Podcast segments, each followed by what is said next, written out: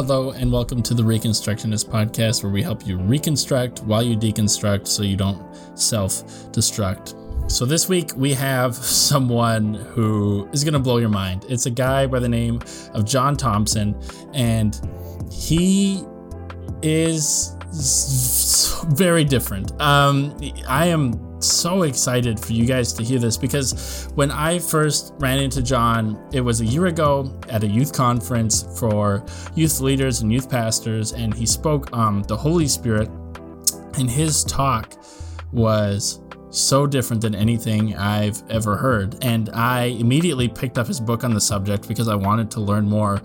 And I honestly have had my mind blown by the way he sees the Holy Spirit, the way he sees spiritual disciplines, and the way he sees revival. And so, me and Jon dive into those three things and really wrestle with them. And I mean, he is going to make you excited for being a part of God's kingdom. He's going to make you convicted for how you're not actually living it out. And He is going to make you encouraged to start taking steps to actually bring God's kingdom here on earth as it is in heaven. So, without further ado, here is my conversation with Jon. Well, hey, Jon, how's it going? Well, I'm tired. I got three kids uh, 13, 11, and 9. And so we're living through the COVID reality of homeschooling mm. and virtual school and all the chaos. And I moved during COVID, and I'm a pastor of a multi site church that has not met for, met for 11 and a half months in person.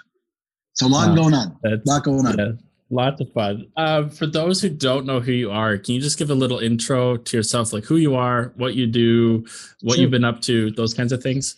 Yeah. So my name is Jon Thompson, and I am one of the lead pastors of a church called Sanctus on the east side of Toronto. So it's a large multi-site church. About three and a half thousand people are connected to our community. About 55 hmm. nations mm-hmm. are connected to it. So it's it's pretty multicultural, and we're growing in that.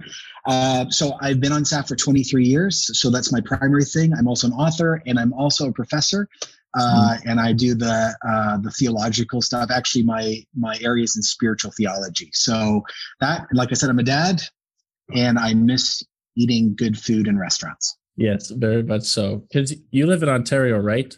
Yeah, so I, yeah, on the east side of Toronto. I actually moved farther out. I'm actually in this little crazy village called Port Hope, which mm. basically is a Charles Dickens novel. Like almost all the houses here are 140. I'm actually in a house we just bought. It's an old Presbyterian pastor's house from 145 wow. years ago. That's crazy. Yeah, that's pretty awesome. epic. So we're talking today because I was at a youth conference um, for leaders in youth ministry, and my fiance went to one of your sessions um, and heard you talk about this thing called convergence and the Holy Spirit and how the church um, needs to essentially you said uh, we need to have jesus be more than just our lord and savior if we want to move forward. And so i wanted to ask you that just right out of the gate because i've read your book and all that stuff but people can hear that and be like whoa what does he mean? Because i know that was my reaction. It's like what does he mean? Like jesus needs to be more than our lord and savior? What do you mean? So i want to ask you um, what what do you mean that by that? Why why does jesus need to be more than our lord and savior yeah, so let me just begin to have a conversation with you and those listening. I know that we're in a really scary period in history, and I know a lot of your friends and a lot of people listening to this. So, your peers and also those you're leading are sort of torn all over the place, a lot of deconstruction going on, a lot of fear, a lot of what the heck. You're the most informed generation ever and the least wise generation all at once because wisdom takes time, it's information mm. digested. So, uh, Jesus is, has to be our Savior and Lord. And of course, I mean, again, for you guys who are wrestling with this, you need to do your homework. Don't just go to Google. Don't just go to Wikipedia. You got to do your homework about the historicity of Jesus, all the sources outside of the scriptures that point to him, his saving work, his claims about himself, and his lordship. But mm most of us who grow up in church, whether you grew up in a sort of wild charismatic church or a really strong Baptist church or an Anglican church or something in the middle, uh, we all go, okay, Jesus is my savior. Yes, I accept him. He he's died for me. Yes, he's my Lord. He is my king, and I need to submit to his lordship. But mm-hmm. there's a third thing missing that's contained within the New Testament canon, which is that Jesus also models what a normal Christian life looks like. Mm-hmm. And here's the here's the uh-oh moment for all of us most of us when we have this conversation here's the fear in the room. I don't care. I'm 45 and balding. I don't know how old you are but it doesn't matter how old you are. This could be for an 80 year old a 16 year old or a 22 year old How in the world can I be like Jesus when he's God and I'm not? Mm.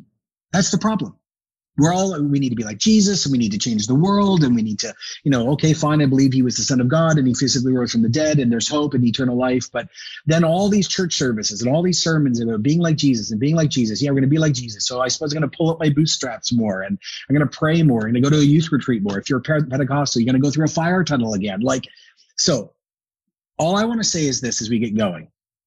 How in the world do you really be like jesus when the guy that you're trying to imitate is the second person of the Trinity. It seems unfair yeah. to me.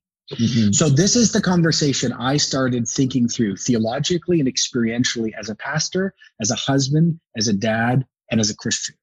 Mm-hmm. And so I labeled it convergence. And here's the definition convergence is when three unexpected things come together spiritual gifts, spiritual disciplines, and a non guaranteed unusual moment, which is a Christianese word called revival.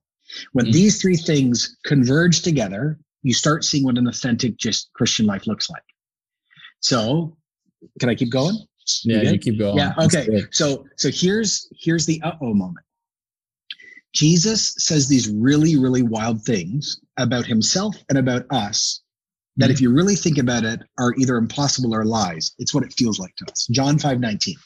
Jesus says, very truly, I tell you. And by the way, some of your friends are starting to read the Bible, every time Jesus says, Very truly, I tell you, you need to lean in because it's going to be trouble. He says, The Son himself can do nothing by himself. He can only do what he sees his Father doing. Whatever the Father does, the Son does also. Okay? And then there's this other verse that's even more threatening and more wild in John 14, 12. I tell you the truth. Anyone who has faith in me will do what I've been doing. He'll even do greater things than me because I'm going to the Father. So anyone who believes in Jesus, not just the apostles, anyone will do what Jesus has been doing. Mm-hmm. And you go, yeah, BS. No, not true. Haven't seen it, don't believe it. That's impossible. Mm-hmm. So here's what I started working out. So Jesus says, I do nothing except what I see the Father doing. I only do what my dad tells me to do. So here's the questions I ask. Well, how does Jesus hear what his father wants him to do? And how did he see what God the Father was up to? And why in the world would Jesus say that in the first place? Because we all thought Jesus was God and equal with the Father, right? Mm-hmm. And then I just read Jesus says to his followers, Oh, you'll do the same things I'm doing. So I was like, whoa, whoa, whoa, we, we got a problem here because he's divine and I'm not. So the expectation is impossible. Yeah. And he's saying these weird things that don't make any sense because he's God. Mm-hmm. And does this even affect my everyday Christian life at 16 years old, 18 years old, in the middle of university, or being a dad? Mm. So I was like, okay, how do I work this out? Because if this is true, we're missing something. And if it's not true, Jesus is a liar and we're in bigger trouble. Mm. Want, me, want me to pause? No, you can keep going. This okay. So um, what you need to do is you need to start upstairs and work your way downstairs. And this is critical. So the Bible, when it reveals what we call Christology, a theology of Jesus, you always are getting it from heaven's view and down here. And if you unpair those two things, you end up with a mutated, unhealthy view of Jesus, mm. which I think a lot of your audience probably has.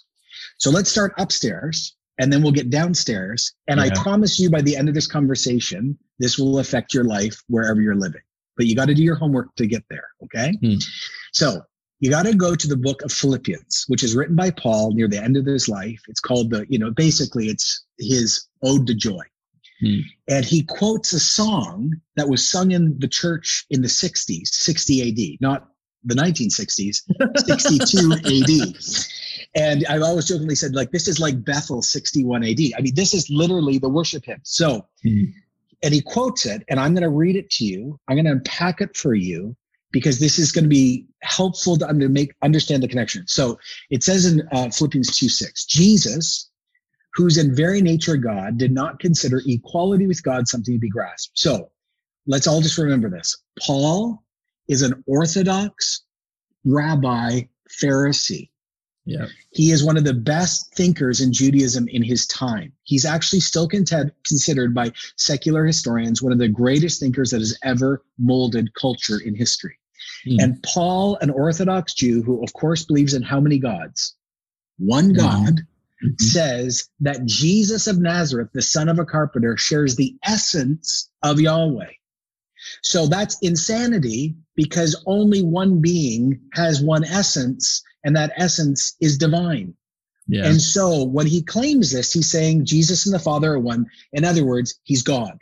And in mm-hmm. the same breath, he says, Jesus, who was hanging out, you know, a few years earlier than me, oh, he's God, but does not consider equality with the Father to be grass. You're like, what? I just thought you said you were equal. And now, so, so, okay, what does that mean? And this is when it starts narrowing in.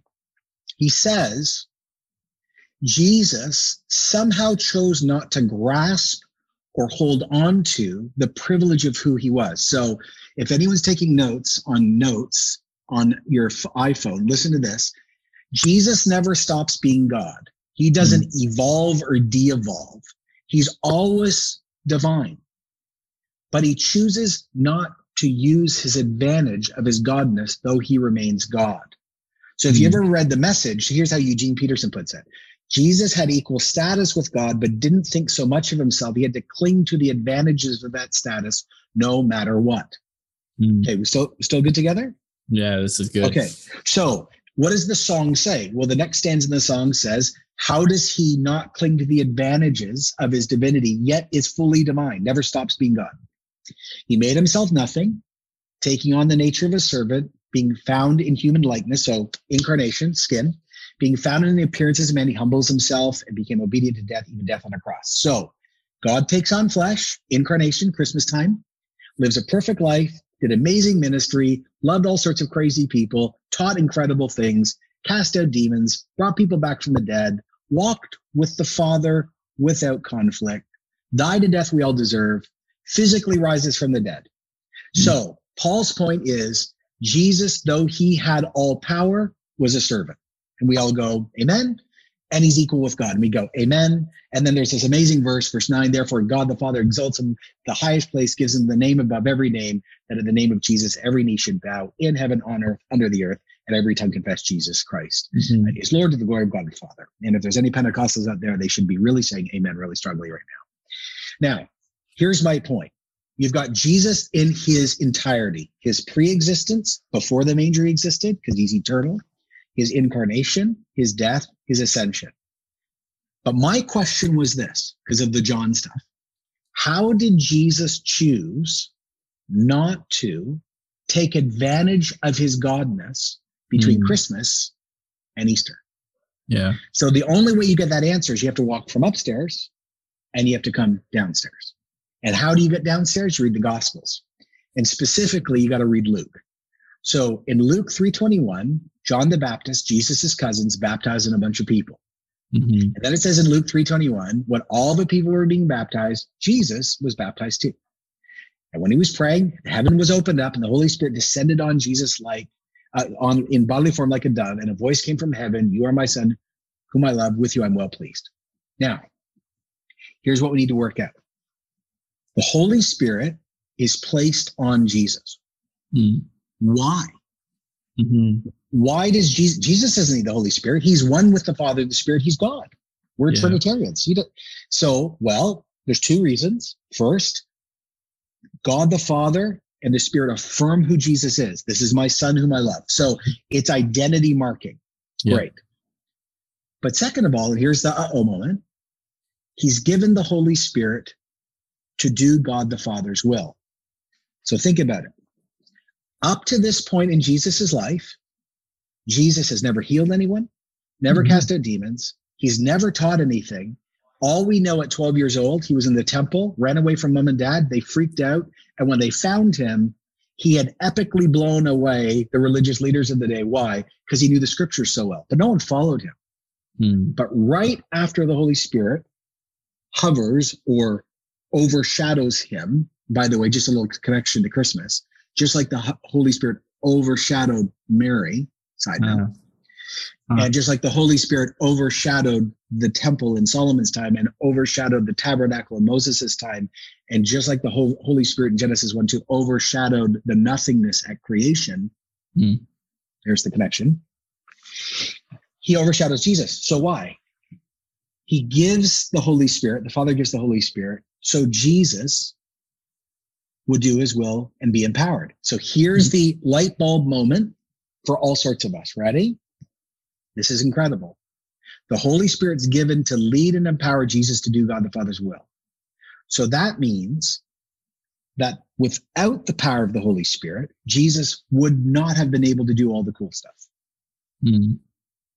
Now I want to stop because a bunch of people are going to Instagram and tweet that I'm a heretic. So yep. watch this. Yep.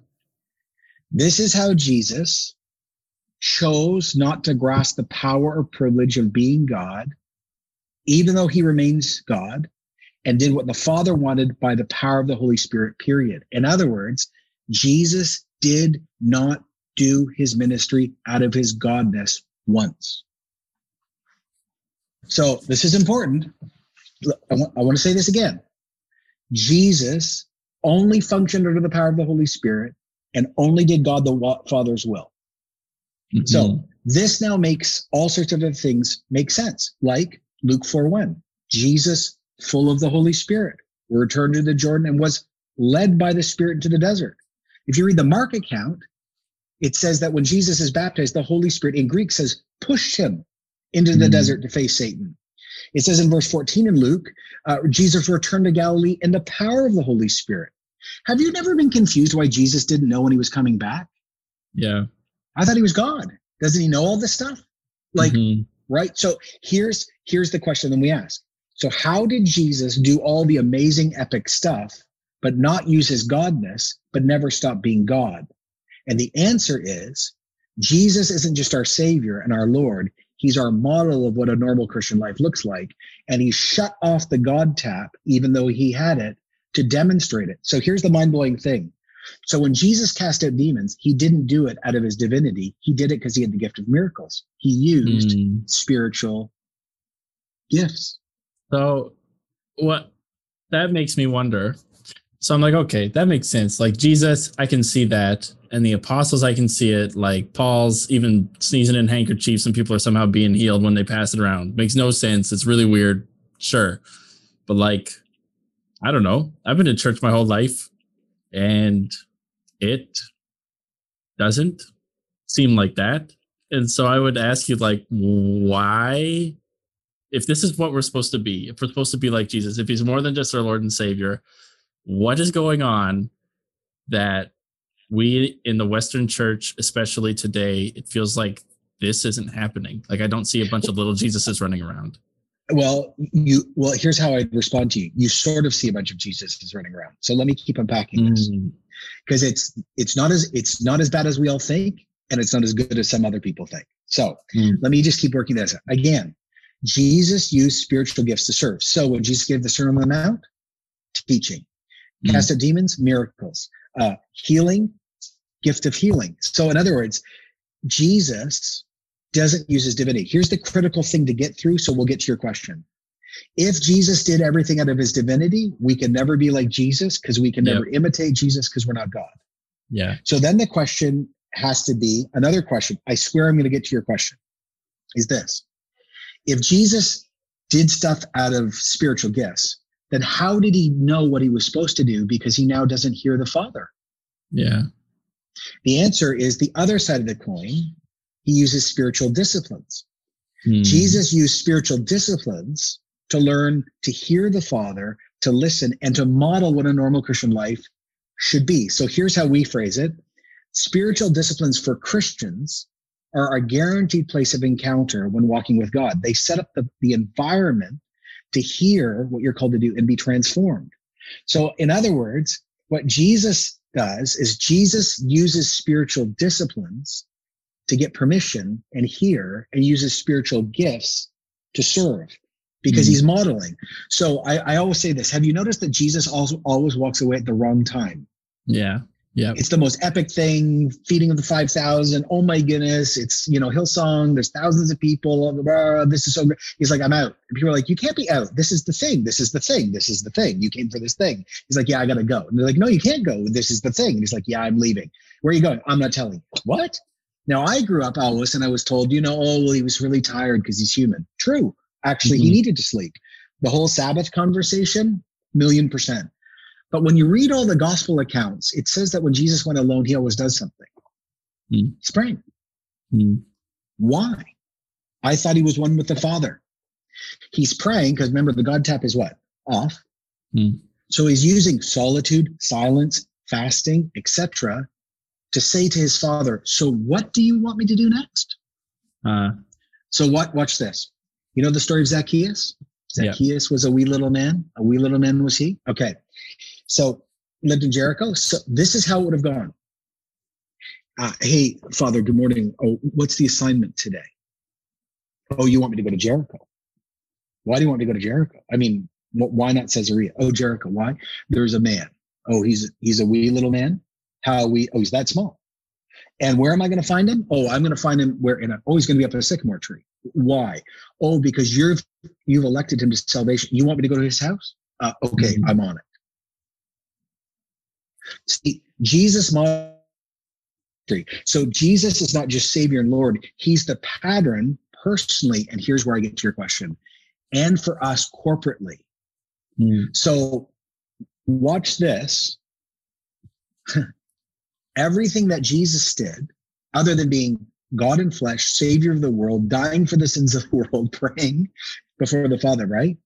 We have the authority to do, and this is the critical thing together, mm. not individually. You are not Jesus, and I'm not Jesus. We together are the body of Christ. And when you get to Paul, Paul follows the same pattern. Ready? Very first thing that happens when you became a Christian is you're baptized in the Spirit. First Corinthians 12, 13. We're all, not some of us, it's not a second cool Pentecostal thing. No, no. We're all baptized in the Spirit, one body, Jew, Greek, slave free. We're all given the one Spirit to drink. So we're given the same Spirit Jesus had. And then Ephesians 5:18 he says, be filled with the Spirit, keep in step with the Spirit, which is over mm-hmm. a lifetime. And then he says, oh, and by the way, you can have the same character I have. It's called the fruit of the Spirit love, joy, peace, patience, kindness, goodness, faithfulness, gentleness, self control, which, by the way, just for your audience, you can't invent. You have to pray for those things because it's the fruit of the Spirit, not the fruit of Aiden or Jon. Hmm. It's impossible. And then he says, and oh, by the way, you now, as the church, are going to walk in the gifts of the Spirit. So the crazy thing is when Paul talks about the church, he says the literal experience of Jesus is the, our literal experience together. So here it is. When we suddenly understand that we can actually do the same things as Jesus did and more, because there's more of us, by the way, and we realize that Jesus is our Savior and our Lord, but He laid aside the privilege of who He always is, and He uses disciplines to hear and be transformed and gifts. And our character starts to grow, so we're not grieving the Spirit. Mm then we can actually do what God says. But if you believe it's impossible, you'll never do it. It's mm-hmm. impossible. Mm-hmm. Now, then the question is, well, how do I start working out gifts? Well, three things. One, you need to know the difference between natural gifts, acquired gifts, and spiritual gifts. Natural gifts is what you're some of you are born good at math or biology or I don't know, you're good at athletic. Um, you know, not me and that mm. that's not that's not my experience but that's what it is some mm. of you have the spiritual some of you have the acquired gifts and you go to school right yeah but that's not guaranteed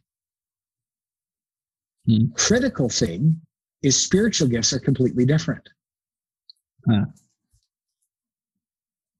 and spiritual gifts endowments by the spirit Mm. In other words, you don't need the Holy Spirit to be in the room for you to be good at, at be a good athlete. You don't need the Holy Spirit in the room to learn, learn biology. You do need the Holy Spirit in the room to be merciful if it's your gift. Mm. So what you tell I don't know if this is in the book or if you did in the conversation, um, in the talk that you had, but you tell this story about someone who thought they had a spiritual gift. I think they were in a class that you were in, and they're like, "My spiritual gift is this," and then you're like, "Ah, how, how have you had that spiritual gift?" And they're like, "Oh, I've had it my whole life." Now, even before conversion, they're like, "Yep." And you tell a story about that that's really interesting and surprising to me. Do you want to dive into that story a little bit? Yeah. So remember, you don't get spiritual gifts until they come from the Spirit, mm. and you only get the Spirit at conversion. So any gifts you have pre-conversion are not from our side. So I had a guy in my seminary class who was preparing to be a pastor who thought he had the spiritual gift of discernment. but he actually was a psychic and not a fake psychic like at three o'clock in the morning. I mean, a real psychic always could tell the future. And I asked him, well, what about your grandmother, your mother? oh, yeah, we all have it. I said, not from our side. I said, you need to go renounce that gift huh. because it's it, it's not from us. And he renounced it, and it was gone the next morning. He was terrified. He'd never not lived with this gift. Uh, so spiritual gifts only come from the spirit after conversion. Anything before, give it over to Christ and get rid of it. Hmm. And so you asked. Go ahead. Sorry. No, you keep going. What were you going to say? So I was just going to say. So you asked the question: Why do we not see our churches functioning like this? I'll tell you mm-hmm. the reason. One, most people don't believe that it's possible to be like Jesus. Two, most of us have never asked the question from God, what are our spiritual gifts? And we haven't read the Bible on spiritual gifts, or we've taken some test online, which is never helpful because actually you got to work it out in community. Mm. Another problem is we don't have the same language for the gift we're talking about. So when I say tongues and you say tongues, what do you mean? Mm. And lastly, and most importantly, we've been taught that gifts are sort of choose your own adventure. Mm. It's like a buffet, and it's not.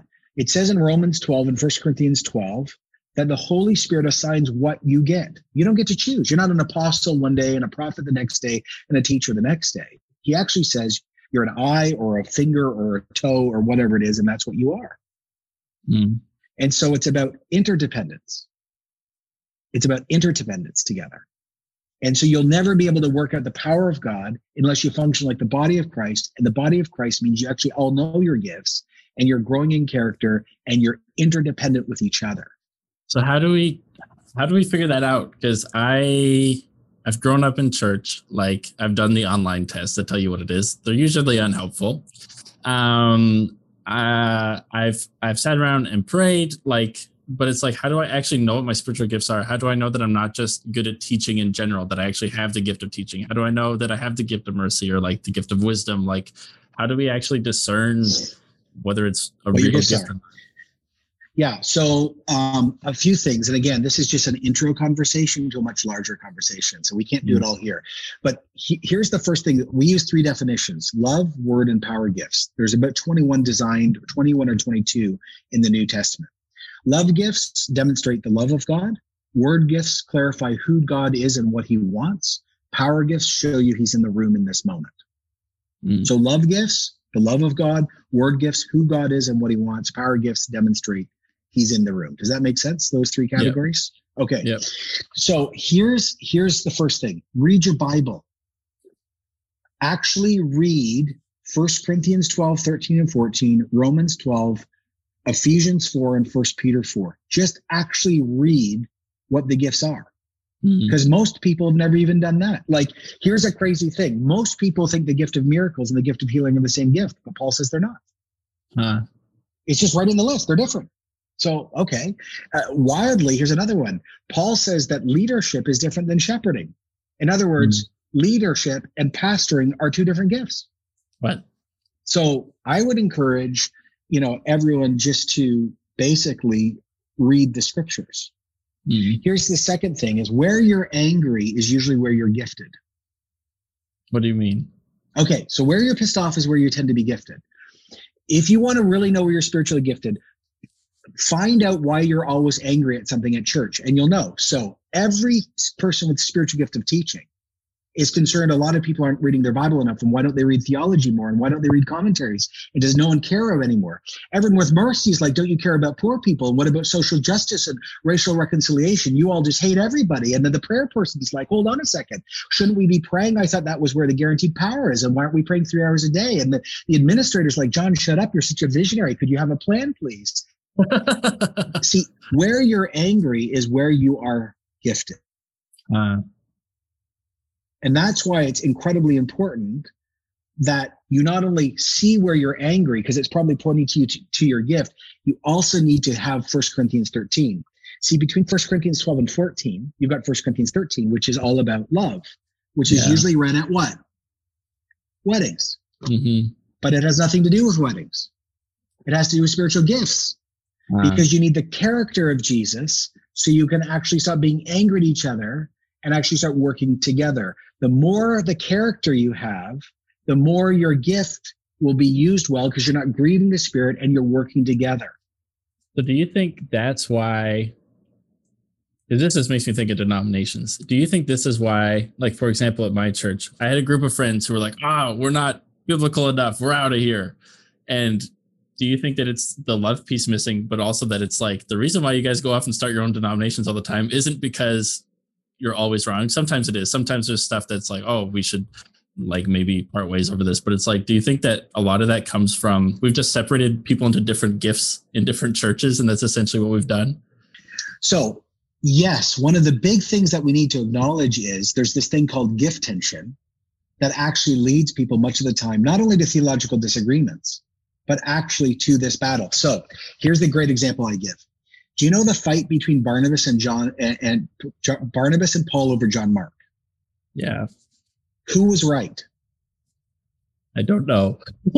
yeah, well, okay. So here's the interesting thing. Everyone with the gift of encouragement and shepherding says Paul's an ass and he's not nice to John Mark. And by the way, Barnabas is I gave I mentored you and put up with all your crap, and you can't do it for John Mark. Yeah. And then every leader in the room is like, "What are you talking about? We have to win, win the whole Roman Empire. We got to spread the gospel all over the place." And so, I'm sorry, I don't have time for this little guy over here who doesn't have his stuff together. Yeah. That is an example of gift tension. See, Barnabas and Paul are approaching this conversation not out of ego, but out of gift. Uh-huh. One's a pastor encourager, one's an apostolic leader teacher. Mm. And so, actually, lots of pain that your audience and your friends have experienced in church isn't just because of a gender conversation or an ethnic conversation or a theological, it's actually a gift tension moment you misdiagnosed. Uh. So, lots of people are hurt in church because they expect their pastor to be their own gifts. Wow. And when the pastor doesn't suit and go up to the standard of what they're supposed to do, then they see it's not a real pastor. Oh, no, no. That's an office called pastor. But what spiritual gifts does that pastor have? You uh, can't say to him, you know, and it's the same thing with us. So the best way to work out gift tension is acknowledge it and then realize there's 21 directions that the Holy Spirit's taking us. And we need to interdepend with each other, act like Jesus, have First Corinthians 13 love, and then say to the prayer person, I'll learn the discipline of prayer, but you go pray three hours a day and don't turn around and say to me, I'm not walking well with Jesus. Because remember, where you're spiritually gifted, not only is it where you tend to be angry, it's also what you find easier. Hmm. There's an ease to the gifts that you have that other people don't have. So if you've got the gift of evangelism, you're not Billy Graham necessarily, and everyone's getting saved all the time, but you can't stop telling people about Jesus. There's an ease to it, and everyone else is panicking. Like I, I'm not even sure if I should say anything, right? Yeah. Um, a teacher, I, my fr- my whole connect group is full of teachers, actual like public school teachers. Not one of them has the spiritual gift of teaching. Wow. Because the spiritual gift of teaching is the Holy Spirit endowment to unpack the scriptures and to actually bring the scriptures to life and actually show you what you're supposed to do. Teaching mm. biology has nothing to do with that. Mm. It's great. It's important. It's not bad. It's just not a spiritual gift. So there's an ease to it. So when an administrator, for example, could actually stop trying to lead the church because they really shouldn't. Yeah. And they get behind a visionary and the visionary leader hears from God and gets the thing, and then the administrator builds the plan. Yeah. And then, and then already, and then the shepherds hug the sheep because the leader's never going to care about the sheep. Mm. It's amazing what takes place. Man, you're describing my staff culture right now where it's so funny where we're, we're having these conversations of like, like for me, they're like you, like it's just so easy for you. Like you just want to sit with people and talk about Jesus and also like get up on stage and like teach. But then when it comes to like being with people on like a normal basis, like it's like it's so hard. But then for another pastor, it's so easy. Like they're like, what do you mean? Like that's what you want to do? You want to get on stage and teach, and all you want to do is yeah, have like but, deep theology but, conversations. But, but here, here's the problem. You guys aren't. I mean, I don't know this. I'm presuming you haven't actually connected this to spiritual gifts. And mm. here's why mm. this is really important because if you connect this to spiritual gifts, then you're going to see actually how your team will function better, how certain people need to come in in certain certain situations, even though it's not in their job description, because they'll have more power than you, because the Holy Spirit is with them in that place. See, mm. I don't have the gift of mercy. I have to learn the discipline of mercy. I have to be nice because I'm a Christian. I'm called to be merciful. But someone with the gift, you want to know if someone has the gift of mercy? They run towards bleeding. They Mm. love sitting in a hospital room. They love sitting in an old folks' home where everyone around them literally is on their last legs. I'm not ta- like a hospice. They they love being with people that are broken. Other people are like, Ah. ew, I, ah, no, get me out of here. This is what I'm talking about. And so, if your staff or your friends who are listening could see number one, it's possible to be like Jesus. You can use spiritual disciplines to walk with God, even in a COVID moment. You can learn how to hear. You can learn how to be transformed. And then when you find out your one spiritual gift or the many you've been given, and you start doing ministry out of that, your burnout rates will drop. Your Wow. feeling of inadequacy will disappear because there's a well that you're accessing that is not you. Hmm. Man, that is so interesting. That I could talk about that conversation forever, but I feel like I want to dive and shift gears a little bit into the uh, spiritual disciplines because I think that's that's something interesting. Because even so, it's easy to get wrapped up on spiritual gifts. I think I I can easily be like, oh, let's figure this out, but then it's it's easy to neglect the like spiritual discipline part where Jesus is going away and he's and here's the here's well Here's the thing for me. Are you saying so if Jesus is more than my just my Lord and Savior, that he's also like an example to follow, and Jesus goes away, he's like quiet, he does whatever, and he hears God. Is that something all of us can do, or is that like something some of us can do? Like if I actually do the disciplines, am I going to actually be able to hear God, or like Yeah. Like what? Like is that actually a real Okay, thing? so or- it's really so yeah. So this is important because you know, as I talked about, because you read the book and you we've had conversation, expectations have to be deeply rooted in scripture and can't be invented in your head. Yeah. Most of audience is having a faith struggle because they've actually got expectations that are not rooted in the scriptures. Mm, This is really important. So everyone can use any of the disciplines.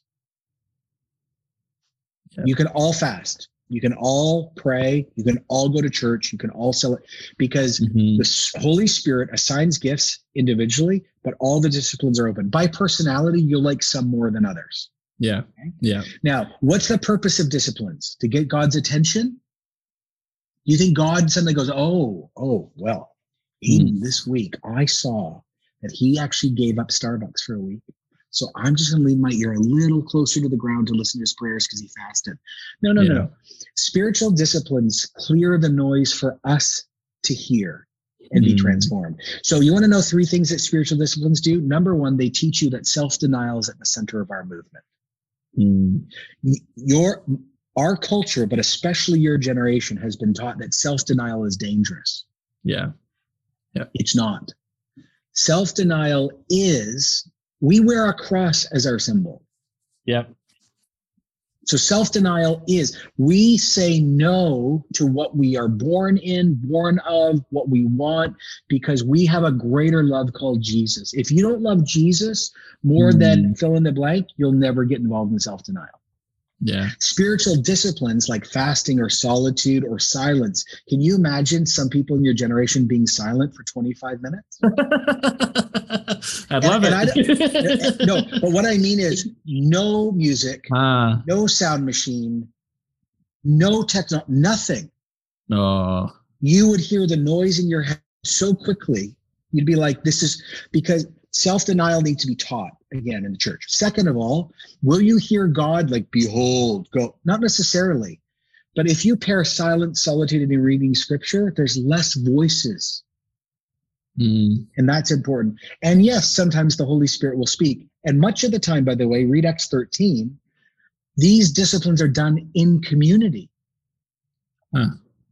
So, so fasting and praying can be done together. And then when people have gifts like tongues or prophecy or teaching, it's in the context of the disciplines and the gifts working together that it gets Mm. really amazing.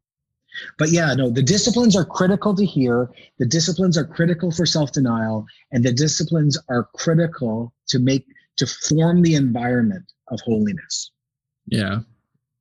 Man, that is so so how do I how do I know like should I just do all the spiritual disciplines or is there a way to like know ones that would be more particularly helpful to me or Well, first of all, they're out? called disciplines, and no one likes discipline.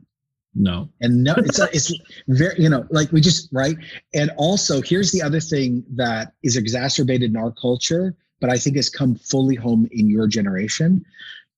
If you order something on Amazon today, when do you expect it?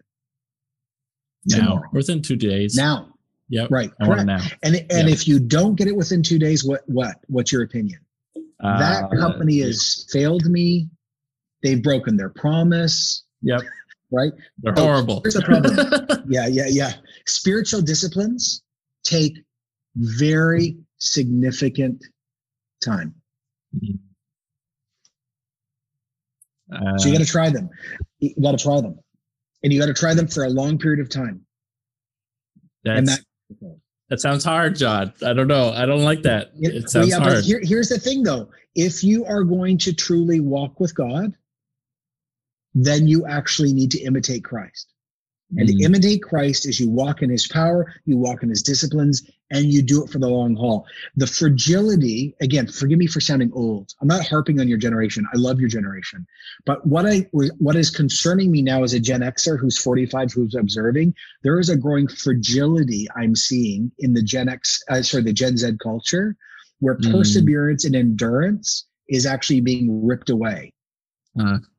and it's antithetical to the disciplines, and it's very concerning. I want to ask this. Like, I I have to. I'm just gonna be honest with you. Like, this sounds like. So there's like the part of me that wants it, but like you're right. I want it now, and like it just sounds like so much work. That what if I just, like, just brutally honest. Some of us. What if we just don't want to do it? Like, Right. I, I 100% get it. So let's step back farther. Hmm. Let's start back farther. The reason why we're having this conversation is because we're seeing a church that's powerless in the West. One out of 10 churches are going to be gone by Easter. The Uh, Catholic Church just announced three days ago in Quebec that they're going from 200 churches to 38. And not only going down to 38, they've actually declared that they're going to be missionary outposts, and most of them won't even serve communion anymore. So Wow. we, we, we need to understand this. In Canada right now, one out of 10 churches you know are going to be gone by Easter, two and a half months from now. They're not going to survive the COVID crisis. They're not going to survive the age crisis. There's all this going on. And then we've got this powerless thing, and then we've got generational divides, theological divides, gender divides, all this stuff. So, reason why we're having this conversation is this. So, I, I want to bring this home. The question I was asking is, how do you live well in a post-Christian culture? This is what started this whole conversation for me. Yeah. Because the real question is, how do you live between two huge gorillas that are fighting each other? One gorilla is this massive secular sexual revolution that's touching all parts of society. Half your friends believe in this gorilla, even though they call themselves Christians Hmm. right? My rights, my body, my my my, human, blah blah blah blah blah. Not Christian, Yeah. totally pagan, but anyway. The other half is the rise of dangerous religious fundamentalism that kills in the name of God. Hmm. And by the way, these two gorillas clashed on the U.S. Capitol three weeks ago. Yeah. Hundred percent. And what and what's crazy is Christians are both taking sides, and both gorillas are wrong. Uh, Because historic biblical Christians are standing in the middle saying you're all wrong. uh, as a side note. So my question was for 2000 years in times of decline and persecution, where has the church thrived and how do they do it no matter their skin color, whether there was money or not? And the answer I discovered in every revival I studied and every moment of persecution I studied from literally right after the death, of St. John through the church fathers to the reformers through the evangelical emergence to the Pentecostal deal to what we're experiencing today is every time the church had a resurgence, they got serious about gifts, disciplines, and praying for revival. Hmm. Every time. Hmm. So, so here, here's the thing. Lots of you are going, I don't want to do this. And I go, okay, fine. But then the church will will not be here. uh, This is spiritual gifts is the only guaranteed place of power to do ministry from. Spiritual disciplines is how you imitate Christ. So, so the greater question is, and sorry for being blunt, don't be so selfish. hmm. Don't be so self-absorbed. Yeah. We're, we believe as Christians in the Holy Catholic Church, the universal church. Our faith is a faith of, of the body, of people. It's not me and Jesus, it's us and Jesus. And your personal holiness and your walk and your understanding matters. But deeper than that, let's go to the personal side, okay? And I, I think this is just critical. If you go, this is too hard and I don't want this, I get it. We're fleshy, the devil's resisting us, the world says it's not worth it, all the things. Do you love Jesus? Mm. Like, not not in a duty do you love jesus? Like do you love your dad? Like do you love jesus? Is he your all? Is he your consuming passion? Are you completely overwhelmed that god the father called you out of darkness into light? Are you unbelievably filled with joy that physical resurrection is guaranteed? If you die of covid physical resurrection. You're coming back like Jesus. Are you so thankful that you don't mourn like the rest of the world? Are you thankful that you have eternal life? Like, if you aren't thankful that God entered into time and space to provide a way back, to reveal even who God is. When's when's the last time you thank God for the Ten Commandments that you know what's right and wrong? When's the last time you thank God for you actually know who God is because Jesus reveals him fully? Like if you're mm. not in love, then you won't care. You just yeah. won't care. Hmm. And, and, and that's disciplines. I'll put it like this. When I got married to my wife and I put a wedding ring on, I had no clue what I was getting involved in. Mm-hmm.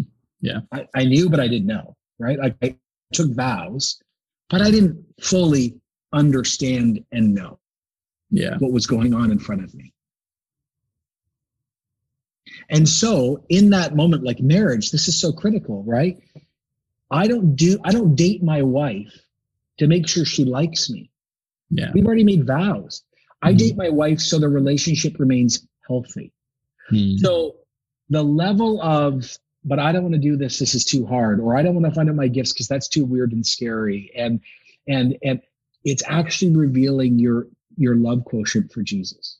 Oh, that's good and challenging. Um, that's that's where I want to land it. Uh, that Jon, seriously, thank you so much for doing this. Uh, if if people want to learn more, I'd highly recommend that they pick up your book. I know you don't like plugging your book, but I'm gonna plug it for you. Like mm-hmm. seriously, if you want to if you want to learn more about this, if this conversation is interesting, if you want to dive deeper, get Jon's book. But then also, I would say what Jon says, start reading your Bible.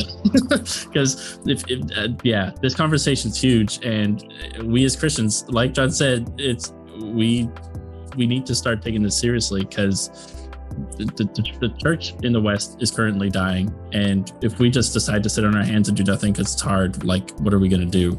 So, Jon, thank you for doing this. Thank you for being here. Uh, thank you for taking the time. It's been it's been my pleasure. It's been amazing. Awesome. God bless you, and thanks for the moment.